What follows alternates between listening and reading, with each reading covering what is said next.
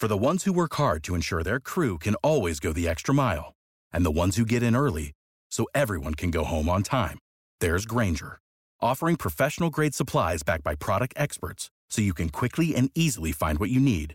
Plus, you can count on access to a committed team ready to go the extra mile for you. Call, clickgrainger.com, or just stop by. Grainger, for the ones who get it done. What's the easiest choice you can make? Window instead of middle seat? Picking a vendor who sends a great gift basket? Outsourcing business tasks you hate? What about selling with Shopify?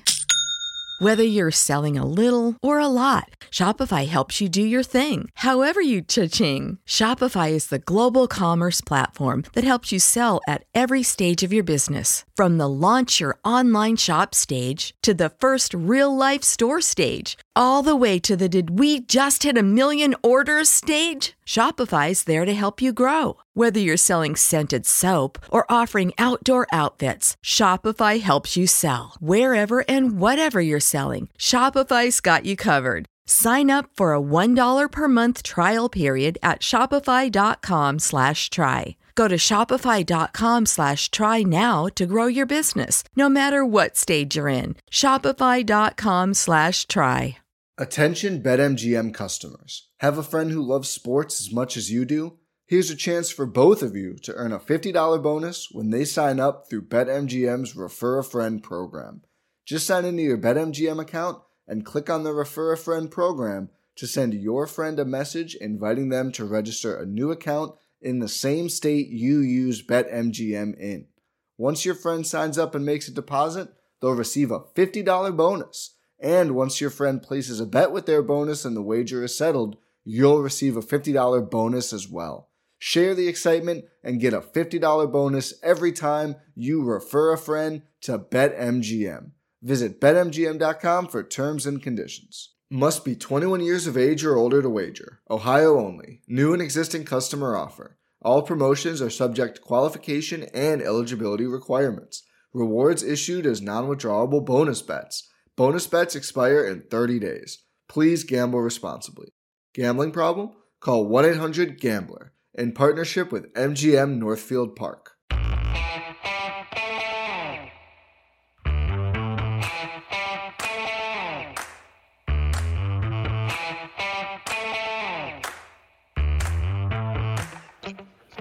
Hi, folks. Welcome to another episode of Film Study. This is Ken McKusick. Got an interesting topic. Now, we've been doing a lot of draft topics lately. Going to break it up this time and do a new metric. And I'm like, new metric, old metric, but we'll talk a little bit. Tej Seth from PFF is here to talk about it. He's an intern there, uh, currently still a student at University of Michigan. Mm, yeah, thanks, Ken, so much for having me on. I'm, I'm really happy to be back. I've always enjoyed coming on the show, and I'm excited to talk to you today a lot of fun. And, you know, it's not just the Ravens who have that Michigan connection with the Harbaughs and the Macdonald and the Ojabo and all this stuff, but uh, it, it's uh, it's you and me too. And I really appreciate it. Appreciate uh, you and all the other people at PFF making time to, to be on this show so regularly. Okay, so let's talk about uh, your, your metric here wins over expected coaching or WOAC or woke. What do you call it? I like to say woke because it sounds like, you know, the actual word woke. And I, I think that sounds cool. Yeah. All right. All right. So uh, give us a little history on John Harbaugh, first of all, who's, who's been in the league. Oh, actually, let's talk about the metric first. How, how do you, how does it put together? Mm-hmm. Yeah. So my friend Parker Fleming, who's uh, statsowar on Twitter, does a lot of great college football stuff. He created a metric for evaluating college football head coaches last summer where he kind of looked at what does a program usually do when they change head coaches and like what level they're at and then what did the head coach actually do with what he was given? So you know we we could see like oh like this coach was above average this coach was below average. So i wanted to take his methodology and apply it to the nfl level. But it works out really nicely in college football because the coach controls both the recruiting side of things and the hmm. coaching related to like player development and game management. In the nfl it's a lot different right? You have some coaches like bill belichick that have full control over their roster. And you have other coaches who kind of leave it up to the front office. So, what I had to do was I had to assume that the head coach was given the roster that he had to work with, and then based on that, how well did he do over what we would expect out of an average coach with the roster he was given. Okay. So you're looking at something like, and I don't know whether it's PFF grades or whatever you might be looking at, and then saying, given those PFF grades, how remarkable was it that John Harbaugh led the Ravens to be eight and nine last year, for mm-hmm. example? Yes, exactly. Yeah. It's taking the PFF position grades that were used. So, you know, you the you have the really important ones in the model uh, that are passings like the quarterback grade and this is as a mm-hmm. team collective right so it's it's not just lamar jackson it's lamar jackson and tyler huntley combined together and like weighted based on you know the amount of snaps that each of them played last year how do you weight it by position? So that's that's um do you mean by position or by player? By by position i actually mean i mean position group i can see you could weight it by snaps but but uh, by by player uh, how do I, sorry by position by position how do you weight it? Is a quarterback 25% of the total value or or what might it be?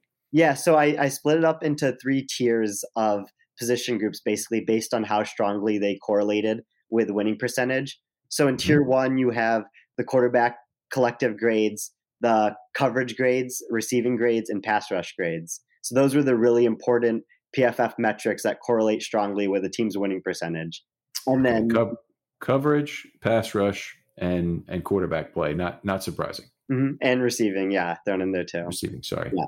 And then tier two is pass blocking, run blocking, and rushing grades for the team. And then tier three, they still correlate with winning, just not as much as the metrics or the the grades that I previously mentioned is run defense and tackling. So all all of those get thrown into a model and an expected wins that we would you know we would see from an average coach with that roster is spit out and, and given to us hmm. so that that tells me some things right there about individual player choices that you should really go for a great coverage player who is a questionable tackler mm-hmm. uh, before you go the other way around for example mm-hmm. certainly yes okay wonderful so then um, take me through more i interrupted you there yeah so you know when when we get the the expected wins from a roster you know we can kind of see it kind it, it checks out to what we would expect. It just puts an objective measure on like what we think. So like you know the the Rams last year from this metric con- were considered to have the best roster in the NFL because of all their stars with Cooper Kupp and Aaron Donald and Jalen Ramsey.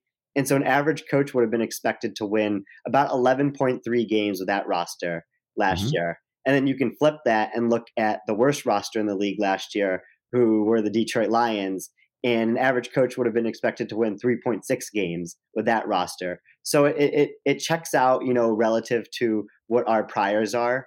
So you know, we can we can kind of like use that to evaluate different coaches around the league and see who is able to exceed expectations and who goes below them. Okay, so is all of this aggregate grade based? Because my my my immediate immediate thought was there'd be some sort of situational football component to this, where John Harbaugh is going for it on the two two point conversions this last year, but each of which ended up losing a game. Might either have a small gain, maybe on an expected basis, because the decision was generally good, or or a loss based on the result. Yeah, we try to do a lot of things based on the process instead of the result. Um, so you know when it it's it's it's on the aggregate grade level instead of at like the specific play level there. Um, okay. But it, yeah. Mm-hmm. So no situational football. We're just talking aggregate level. Is are the PFF grades weighted at all for situation? So is a quarterback get a get a higher grade bump or a multiplier of any sort for a higher leverage play? Mm-hmm. Yes, that's all accounted for by the graders in in you know high leverage situations, close game fourth quarter, and stuff like that is where you know you can really see these these grades come to fruition. Okay, let me ask you uh, that question a different way because I didn't like the answer.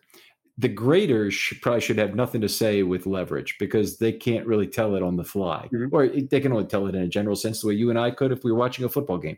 I, I would rather have it be a, a process that is applied to a grade that says, "Hey, this grade was plus 1.0 for that play, mm-hmm. but because it was a 3.7 leverage situation, whatever that means, um, it's going to get a higher uh, uh, relative weighting in my overall grading of this player. Mm-hmm. Yes, yeah. So that's accounted for in the grades because you know you want it to to correlate well with with winning and stuff like that. So Okay. it's a lot more important to have a like plus 1.0 grade, like you mentioned, close game fourth quarter than it is, you know, in, in the first quarter and and just stuff like that. Yeah. All right, fantastic. I just I, I I I thought that there would not be something that Eric would allow to happen with, and I assume he'd be the guy, right? Who would have who would have a say over that? Mhm. Okay. All right. T- tell me further down the line. So yes, then if we we uh we can jump into you know John Harbaugh more specifically now that we've kind of laid out how the metric works. So last season, John Harbaugh, because of all the injuries that the Ravens occurred, uh, was expected to win six point um, six point four games with Oof. his roster, right? And so he ended up getting eight wins out of them. And you know the the interesting thing about the Ravens last year was they weren't really lucky in one score game variance. Like a lot of the times when a coach pops up really highly in wins over expected coaching or just wins in general, it's because they won a lot of close one score games that, you know, usually Mhm. don't stay as stable year to year. But, you know, John Harbaugh didn't really get that. The beginning of the season, they were winning a lot of one score games. But by the end of the season, they lost a lot of those close games that you know kind of kind of regressed to the mean there that you mentioned earlier with the two point conversions. So he he he the eight wins that he got were like a grind for him to get, and and it was it was a really impressive coaching job. Okay. All right. Well, fair enough. So, so 1.6 wins above. Now, take us through John Harbaugh's career because you've got a chart for me here. We're going to put this up with the article, but it's quite impressive in terms of Harbaugh's career really rarely dipping below the number of expected wins for the team. Yeah, no, John Harbaugh is you know someone who should be a Hall of Fame coach when his uh, career is is all done with, and you know his most impressive coaching job was the 2019 season where the Ravens established themselves as you know a true contender for many years to come, and he got 3.9 wins over expected coaching that season um, as as they went 14 and two, and so that that was you know his best year for sure. Now, I'm going to go ahead and say something here that I think is probably true, and I think the, most of the folks at PFF would agree. Most of that 2019 wins over expected is the failure of the grades to reflect the value of Lamar Jackson to the Ravens and to all 22, I would argue, but certainly all 11 on offense. He makes he made all of them better that year, and PFF grading is just not capturing that. So when you then weight what you've got for Lamar Jackson from 2019, which is probably a very good grade, I, I really don't know. Uh, you, you still don't fully capture the expected wins of the team properly. Yeah, no, no, that's a really good point, and that's definitely something me and Eric have tried to work on. Is the gravity that a player has, uh, you know, relative to to the rest of of the team and stuff like that. So, like one of the metrics we've been working on is the ground covered of linebackers when they're going against opposing offenses, and you know whether or not the linebacker is flowing straight to the running back from snap until handoff, or because of you know uh, dressing that like a Kyle Shanahan or a McVay puts on his offense, or a mobile quarterback like Lamar Jackson Mhm. or Kyler Murray. Sometimes the linebackers will stop in their tracks because they might think Lamar is keeping the ball and he actually hands it off to the running back. So that's that'll eventually be something that is hopefully reflected in PFF grading and on PFF site.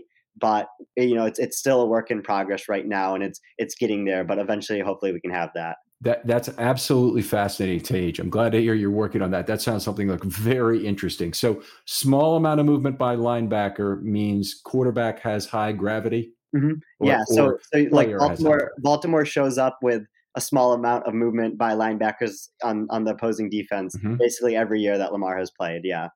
Okay, I was wondering if there would be something else uh, coming out of that that that the the number of times the linebacker ran themselves completely out of position because that that happens too. But but obviously that would involve more movement. But we saw that on a fair number of the touchdowns up the middle that Lamar had over the last couple of years. It's been defenses just running themselves completely out of position. Mhm. Yeah, so they'll they'll get a negative ground covered there if they're if they're going the wrong direction, baby. So that, that would really that would really Oh. hurt like the linebacker performance. hmm Okay, so it's not it's not ground covered. It's ground covered relative to where they should be. Exactly. Yes. Okay, Mhm. very interesting. Okay, very interesting. Well, I'd love to see what you guys come up with on that. So, uh, John Harbaugh for his whole career in terms of wins over expected coaching is about what? So he so he um he's actually ranked so since since this has been going since since 2009 when we had mm-hmm. enough data to work with, he's ranked fourth behind Bill Belichick, Andy Reid, and Sean Payton.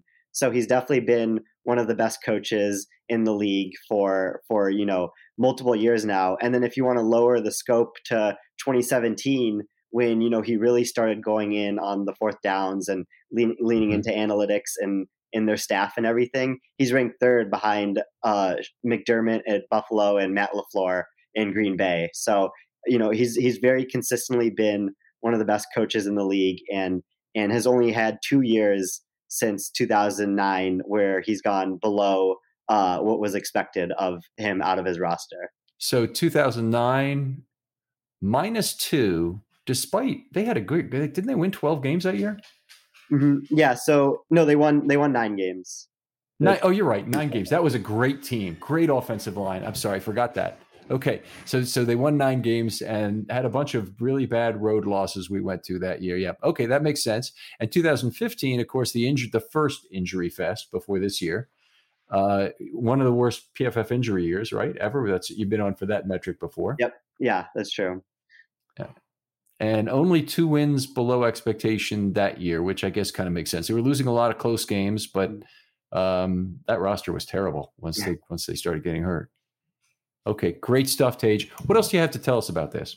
Yeah, so you know, one of the things that you know, as as we talk about injuries and stuff, one of the things that you know we can look at with the Ravens as we look ahead to next year is the Ravens lost you know 2.8 games because of injuries last year.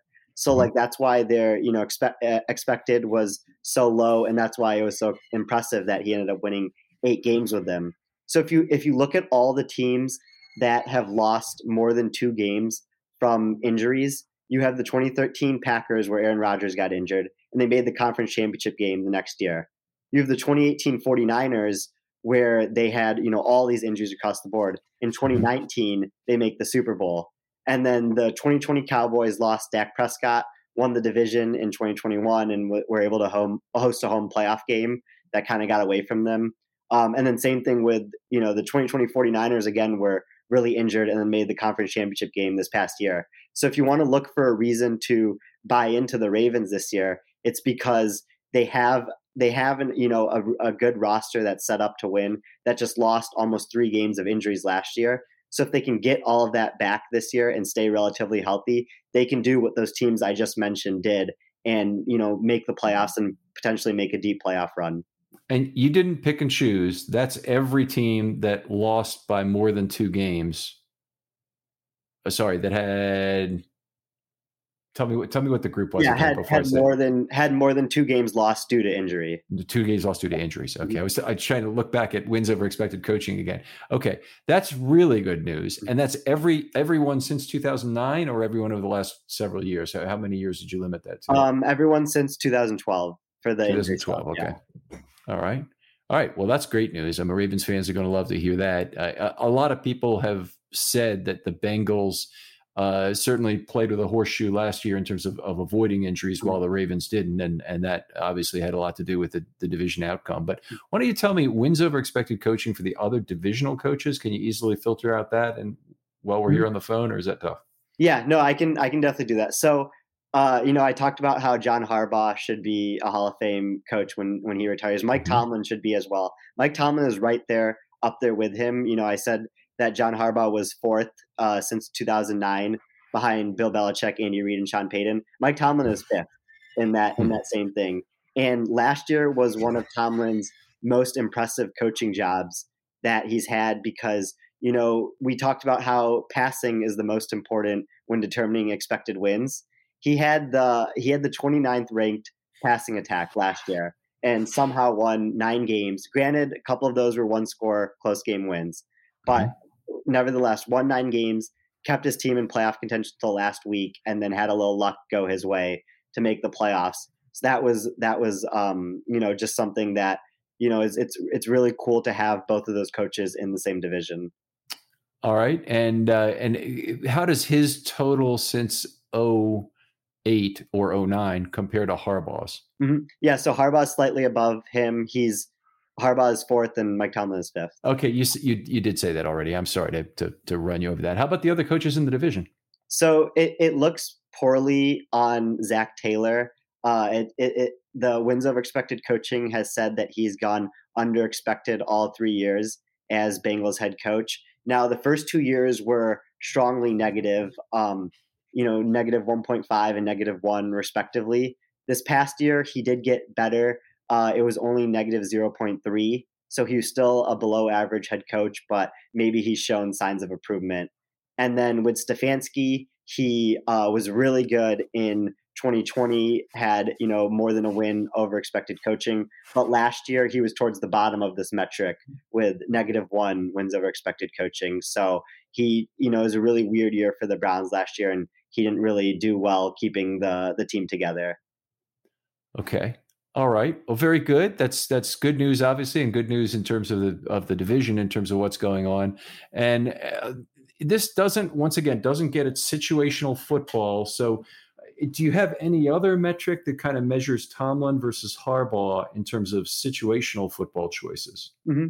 Yeah, so one of the, one of the other things that you know I like to look at is fourth down decision making, and so Ben Baldwin, um, who's an economist uh, who who does a mm-hmm. lot of public NFL work, has a really cool model where he he evaluates coaches on when they go for or uh, how when they should go for fourth downs, and then how often they actually do go for fourth downs. So if we look at, you know, since 2018, I just pick that just because like that's been the the main focus of fourth downs since then. Uh, John Harbaugh ranks second. Uh, he goes for fourth downs 55% of the time when he should, which is right behind the Browns in that time frame. Mm-hmm. Well, Mike Tomlin is sixth from the bottom. So he's uh, he's only going for it on fourth down 30% of the time when he should. And we see that pop up a lot with conservative punts on fourth and one for him mm-hmm. in, in situations when he should be going for it. Yeah, they call, they have a, a, cowardly index. Some some group does in terms of cowardly punts, but that uh, that shows up from time to time. Yeah. Tej, fantastic topic. I'm excited to hear all the things going on at PFF. Uh, tell us, tell people where they can talk football with you. First of all. Yeah, uh, anyone can you know reach out to me and on Twitter and talk football with me at TEJFB Analytics. So Tej FB Analytics. Um, yeah, I would would love if anyone has any questions about this metric or PFF in general. Always feel free to reach out to me and and would love to chat. All right. Great follow, Tages. Make sure you, you, you take care of that. If you're out there, you'd like to be on a film study short over the next couple of months, this is prime time, folks. There's not a lot of football going on. I have kind of an open mic with regard to people who have interesting topics. You don't have to have something as good as Tej if you just want to talk scheme or you want to talk something about how the Ravens ought to build their franchise, complain about the draft, talk about player growth and development, whatever you'd like to talk about. Hit me up with a DM, always open on Twitter. I'd love to hear from you. Tej, thanks again for joining us. Yeah, thank you so much for having me. Really appreciate it. We'll talk to you next time on Film Study.